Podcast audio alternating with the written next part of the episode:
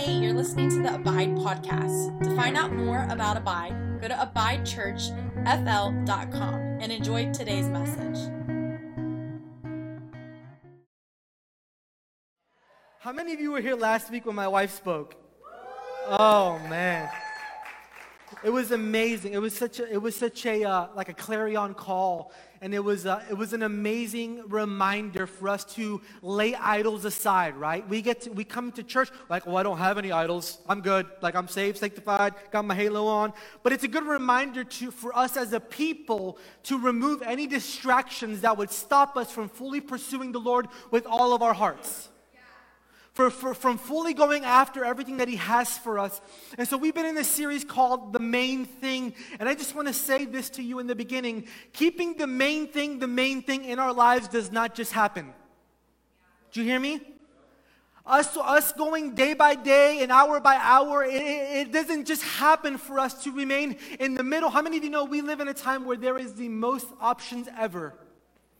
There is something vying for our attention at every single moment, every single hour, even during worship. Sometimes, I don't know about you, but for me, I have to be very intentional to keep my eyes fixed on Him.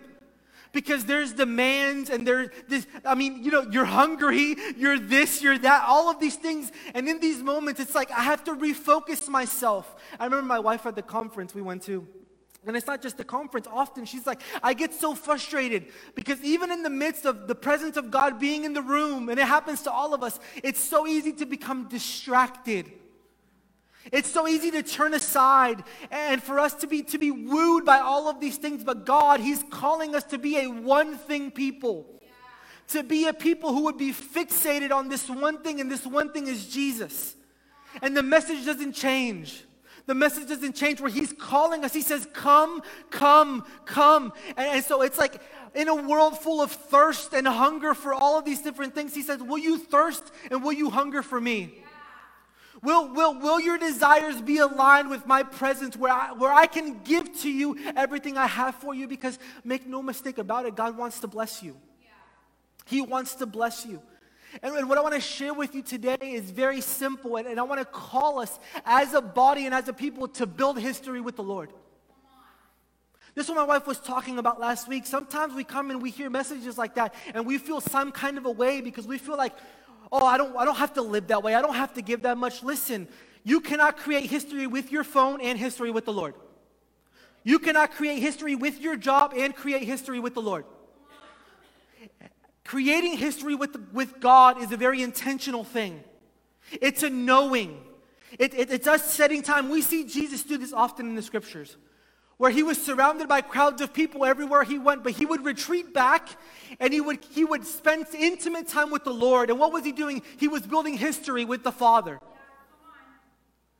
He was building history with the one who could sustain him. And there's something to this building history with the Lord. Because we live in a world, how many of you know we're pretty good at this point of our lives? If you've been in church any amount of time, you're pretty good at when you're going through crisis or struggles running to the Lord.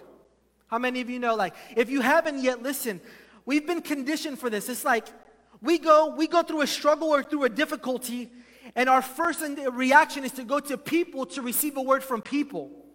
But there is a higher level where God has called us to run to Him, to our secret place. So, like people, well, brother, I just can't go to that church. I'm just looking for meat. Meat does not come from a pulpit. It does not come from a pulpit. Like, no, brother, I just, I, I, it does not. Listen, what is milk? Milk is something that has been processed through the digestive system of another. It is that that has been eaten and chewed and comes out, but it can never sustain you the way meat does. And so, for us as a people, as we build history, we have to know that this meat, this, this sustaining, it can only come as we pull ourselves away and as we fix our eyes on Him and as we say, God, speak to us. And we allow this, this word, as my wife was saying last week, my brother two weeks ago, that this would become food for us that we would run to when we go through struggles and when we go through trials and when we go through through tests that we would run away with the word not just listen not just to not just to share with god our complaints but we remain we abide until he speaks We stay in that place. So many of us, we've been, we've been taught this. You go into your secret place, God, oh, we word vomit, and then we're gone. Now fix it. No. We wait and we go through the word and we say, God, speak to us. What, what happens? Let, let me, let me say this to you. Many times as we're going through, through difficult things, and when we go through difficult things, me and my wife, we ask the Lord to speak to us. And very seldom, if not ever, does it change when I leave. So when I leave the room, my problem is still there. I haven't gotten a text message saying, This is fixed. What has changed is I now have an anchor. I now have something in my life that, that I know is truth. And so as I walk through life, as I get bank statements and as I get this and as I get that, I know that I can be fixed on the truth and that truth it becomes my sustainer. So I'm not I'm not coming to church saying, "Oh Lord God, speak through pastor today. I have my word. I have my anchor. I'm not waiting for destiny to sing a prophetic word that can be my anchor because that's milk. And if I live off of milk, I will be a Christian that is sustained from week to week. And this is the trap of the enemy. The trap of the enemy is that what you would live your Christian life living through something that has gone through somebody else's digestive system. And oh my gosh, that word was so good. You don't even remember what I talked about three weeks ago. And it's okay, it's fine. And this is why we are not camped. Listen, the people of Israel, they were not camped around the book of the law. They were not camped around Moses. They were camped around the presence. Because the presence was the sustainer, it was that which filled them with life. Oh, I feel the Lord. And so, I, I've, I, have i have been running. And this, it doesn't look, it's getting better, right? Look at the side angle. It's getting. Y'all are so funny. You have to clap. What else are you going to do? If you don't clap, you're a jerk. Just... Oh, I love it. And so I, I, a couple of months ago, I had this ridiculous idea. At 260 something pounds, I'm going to run 13 miles. And I signed up and I paid way too much money to run. And there was a process that took place as God, and I know it was the Lord put that in my heart, where I realized I could have signed up for a 5K or a 10K, but the truth is, for a 13 mile run, you have to put in the work. Like when, when you show up for something like that, you can't just show up. You had, there had to be a preparation that had to happen in my heart for me to be able to complete what God had called me to in that moment. And so, as I was going to Orlando to run the race at Disney, there were a lot of times where I had doubt. And I would look at my wife and say, I don't know, I've never ran 13 miles. I had never done it. The longest I had run was 10 miles, and I would look at my wife go, I don't know if I'm going to be able to finish.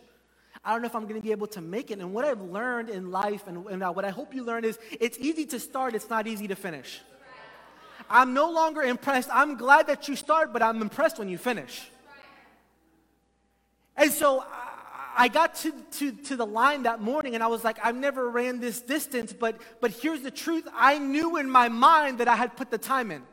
Yeah. What carried me through the race was not my, it was not my adrenaline, it wasn't my sheer will, it was the history I had built. And for us, what, what I want to call you to today is to level up in this life. And I want to take you to Philippians 4. And I want to read this to you. You good? In Philippians, the writer it says this, and this is a scripture we're probably familiar with, but I want to read it and I want you to go through this.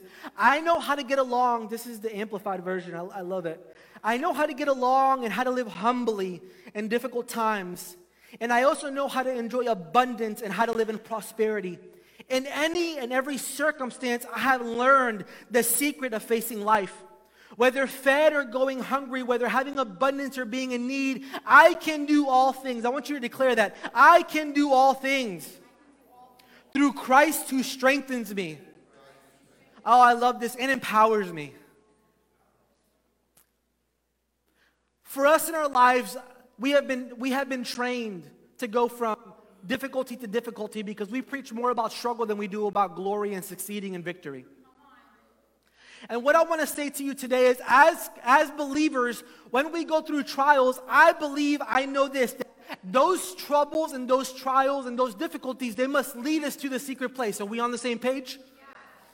But I want to speak to your spirit because here's what I believe I believe God is about to prosper you. I believe as we declare this the year of advancement, that God is going to bless you, not just with money, although I believe that's going to happen, but with anointings and callings and dreams and visions. He's going to, it's going to be a leveling up. And a greater measure for us as Christians, a greater test is not what we do when we are in trial, it's what we do when we're living in favor.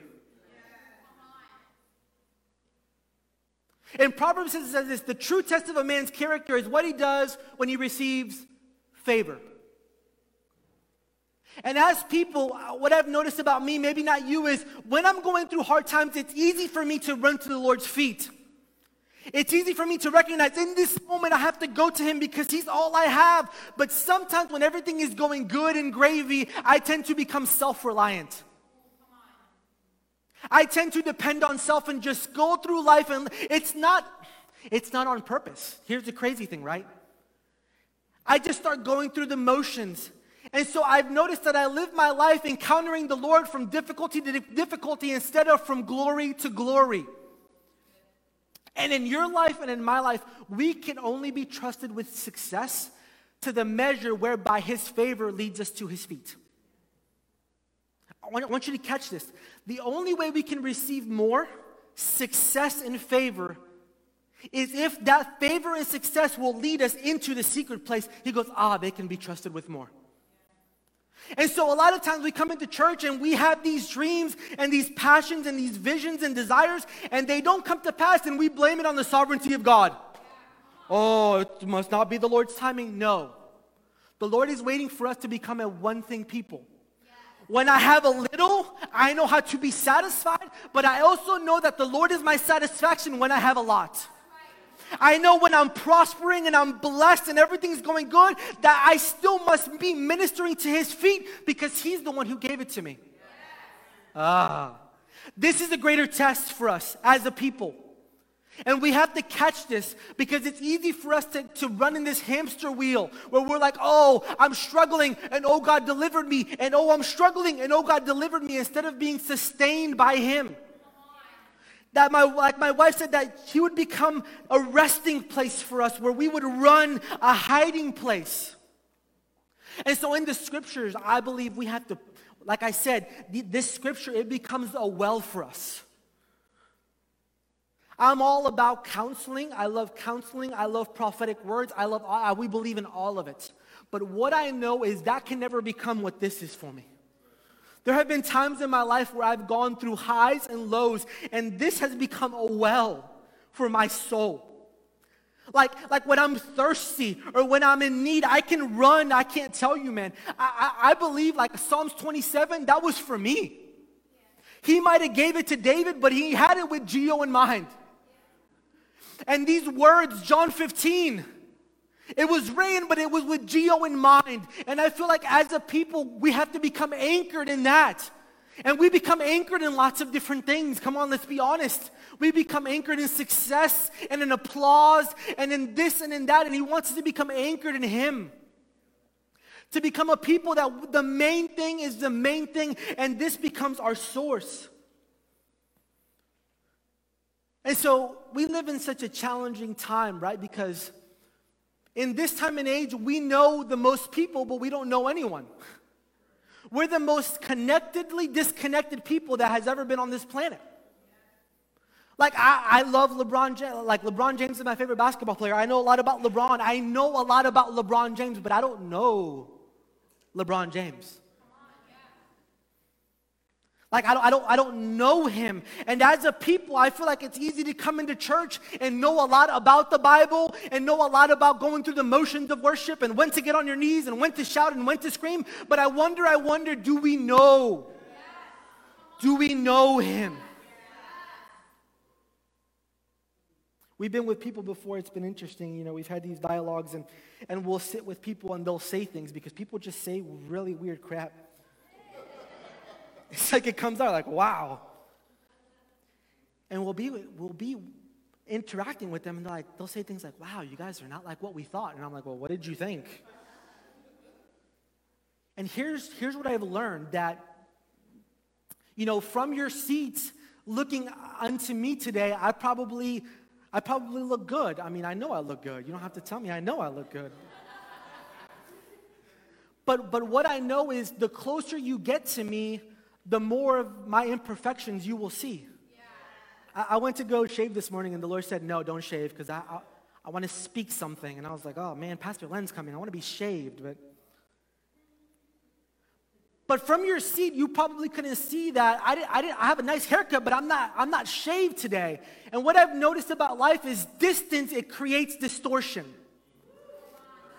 The further away I am from something, the more distorted that thing becomes. But what I have learned is, is proximity, closeness, it creates perspective. And so, like when we call us to a fast, it's not to beat ourselves with whips so we can be more holy. It's because as I as I push everything else aside, my proximity to him changes.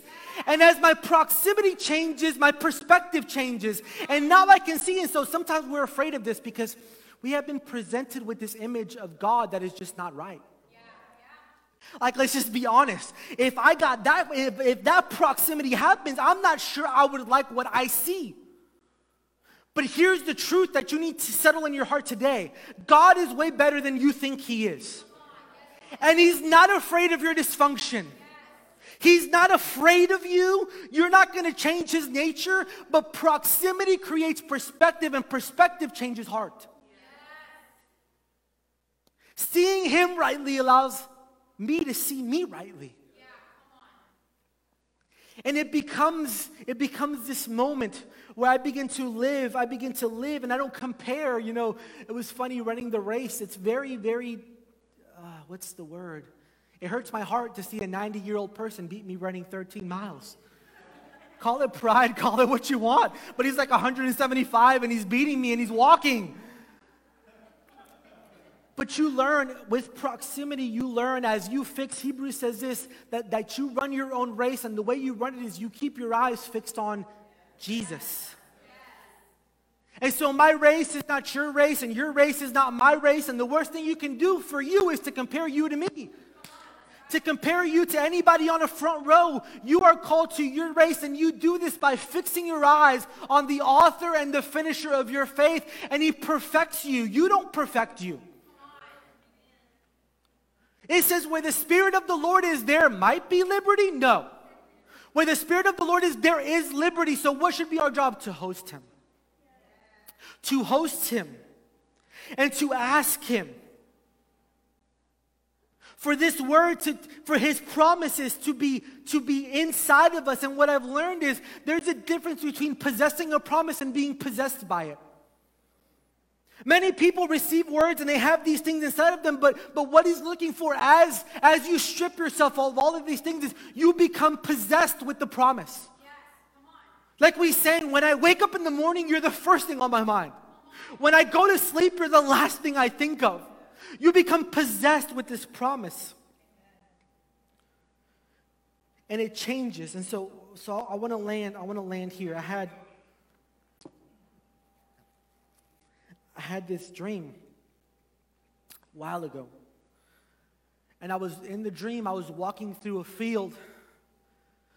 I was walking through a field and it was dry and dead. It was dry and dead. Like, like everything was dead. The greenery was dead. There was no fruit on the trees.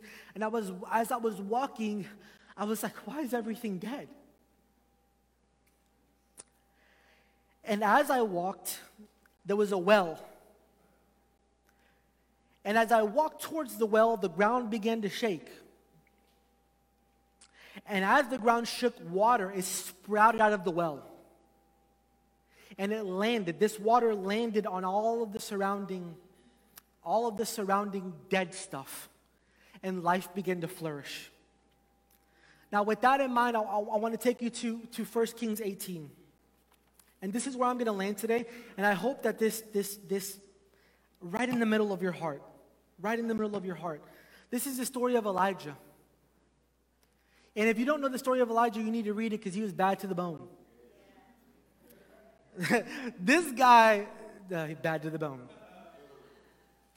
Listen, he went up to the king of the time. He's like, yo, it's not going to rain anymore. And it stopped raining. This is the context. He goes up to the king and he says, It will no longer rain. And you need to understand that there was a purpose behind the withholding of the rain. And the purpose was this they worshiped a god called Baal, Baal, whatever you want to call it. Baal, Baal, B A L. Works both ways. And what they, what they want, what they thought this God provided from them was rain. And so they worshiped the false God. And Elijah comes on the scene and he says, It will no longer rain. I will show you who the real God is. Come on. So it stops raining, and you go through these chapters, and then there's the big showdown at the mountain there. Where all of the, all of the, all of the prophets of Baal got, got killed. And then you get to chapter 18, and Elijah is now going to pray for the restoration of rain. We on the same page? So it says this, 1 Kings 18 41. Elijah said to Ahab, Go and get something to eat and to drink, for I hear, say, I hear. For I hear a mighty rainstorm coming. Come on. So Ahab went to eat and to drink, but Elijah, he climbed up to Mount Carmel and he bowed down to the ground and he prayed with his face between his knees. And he said to his servants, Go out and look towards the sea. The servant went and looked, then returned to Elijah, and he said, I didn't see anything. You, you understand this? They didn't see.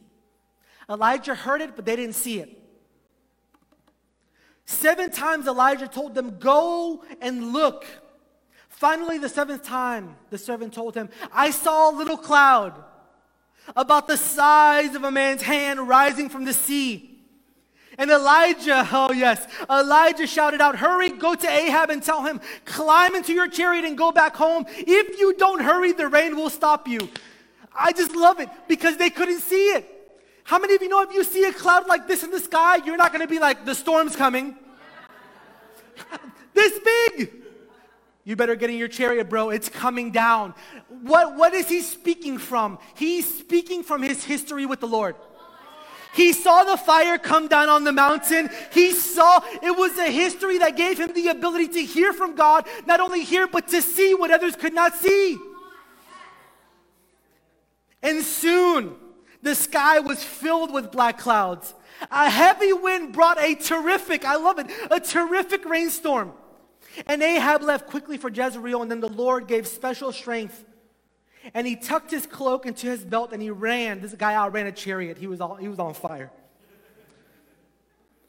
And here's, here's what I feel, listen to me prophetically, like with your heart. What I feel God is calling us to. We are called to build history with Him. Why? So that we can walk into situations with cloudless skies and we can say to a people who are living in a dry and barren land, there is rain coming. I need you to catch this. There's rain coming. I don't care what people say. I don't care what they declare. I don't care what the world looks like. There is rain coming. And so everybody may be declaring doom and gloom and all of these things, but I'm telling you, I see a cloud the size of a man's hand. And our job is to declare. Our job is to declare the rain is coming from a place of confidence. Look me, I believe it. I believe it. The rain is coming. And it's going to fall on the just and the unjust. We are going to see those who people say they will never come to the Lord. They will come. Look at my brother in the back. They're coming. They're coming to the Lord. And it's not going to happen. It'll happen on front porches and it'll happen in restaurants. Ah, I was at the gym. I was at the gym in the sauna.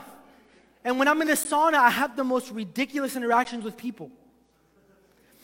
And, and I'm sitting with my earphones in because I'm being a little non social. Like, if I have it in, they won't talk to me, right? Nope. The guy's like, hey. I'm like, Lord, help me. And literally, he just begins to, to word vomit. I like his whole life story. And I was reminded, I was reminded because, because we have this tension. Lord, if I hide myself in the secret place, then the world will not be touched by my greatness. No. As you hide yourself in the secret place, the shadow of the Almighty, He will bring people to you. He will bring, they'll tap you on the shoulder like, hey. And in that moment, because I had built a history with the Lord, I didn't have to go pray and fast for a word. I knew in my heart, oh, I remember, I remember when I thought I was going to lose my marriage, but God. I remember when I thought I was going to lose my child, but God. And out of my mouth became to flow the history of the Lord. What is it? It's His goodness. And in a sauna, the 300 pound man began to weep as he realized that this was a divine moment from the Lord and all I was doing was sweating at 125 degrees. But when you build history with God, He positions you to be an ambassador for Him. Ah, yes. To declare to people the rain is coming. That guy showed up to the gym today with who knows what, but that day he left knowing, hey, bro, I said to him, God brought you. You could have came at any time. You could have sat with any person, but you sat with me. And when you sit, when you sit with the Lord, He puts people in front of you to see, to see Him.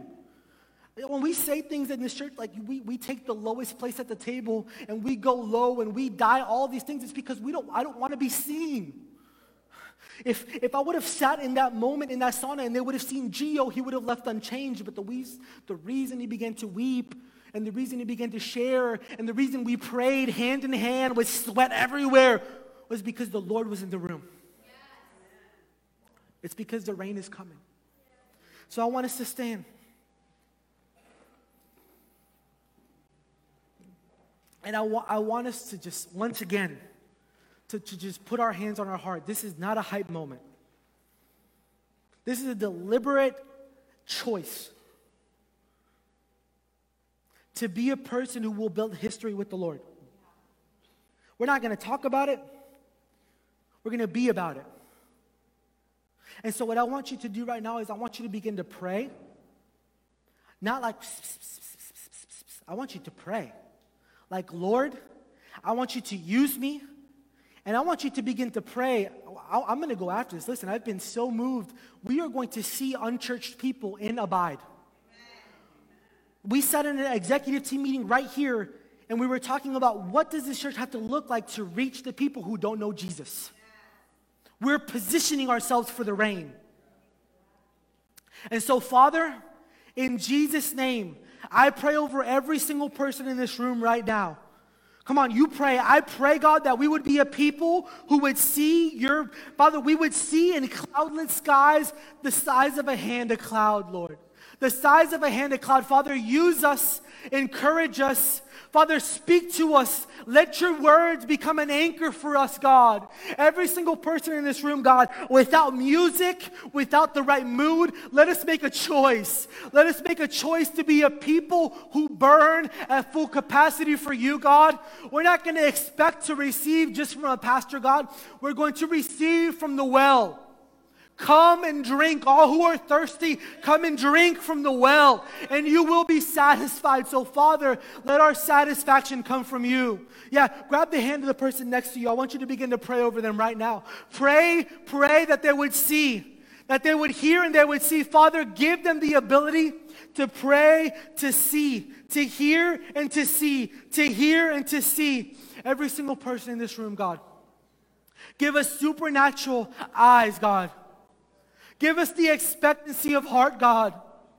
Father, I, I pray over every person. I pray over unbelief right now in this room, over doubt, situations that have happened that have been deflating. God, we speak life over them right now in Jesus' name. We speak to their spirits and we say, Rise, rise. There are dreams, there are people, there are people. Oh, there are people they're waiting for you in the restaurants and the stores at your job. They're waiting for you. Father, we repent. We repent of passing them by, Lord. Father, we're not going to expect them just to come to churches. We will become the church. We will become the church and we'll carry you everywhere that we go. Everywhere that we go, Father, help us. Help us, God. Unify us as a body.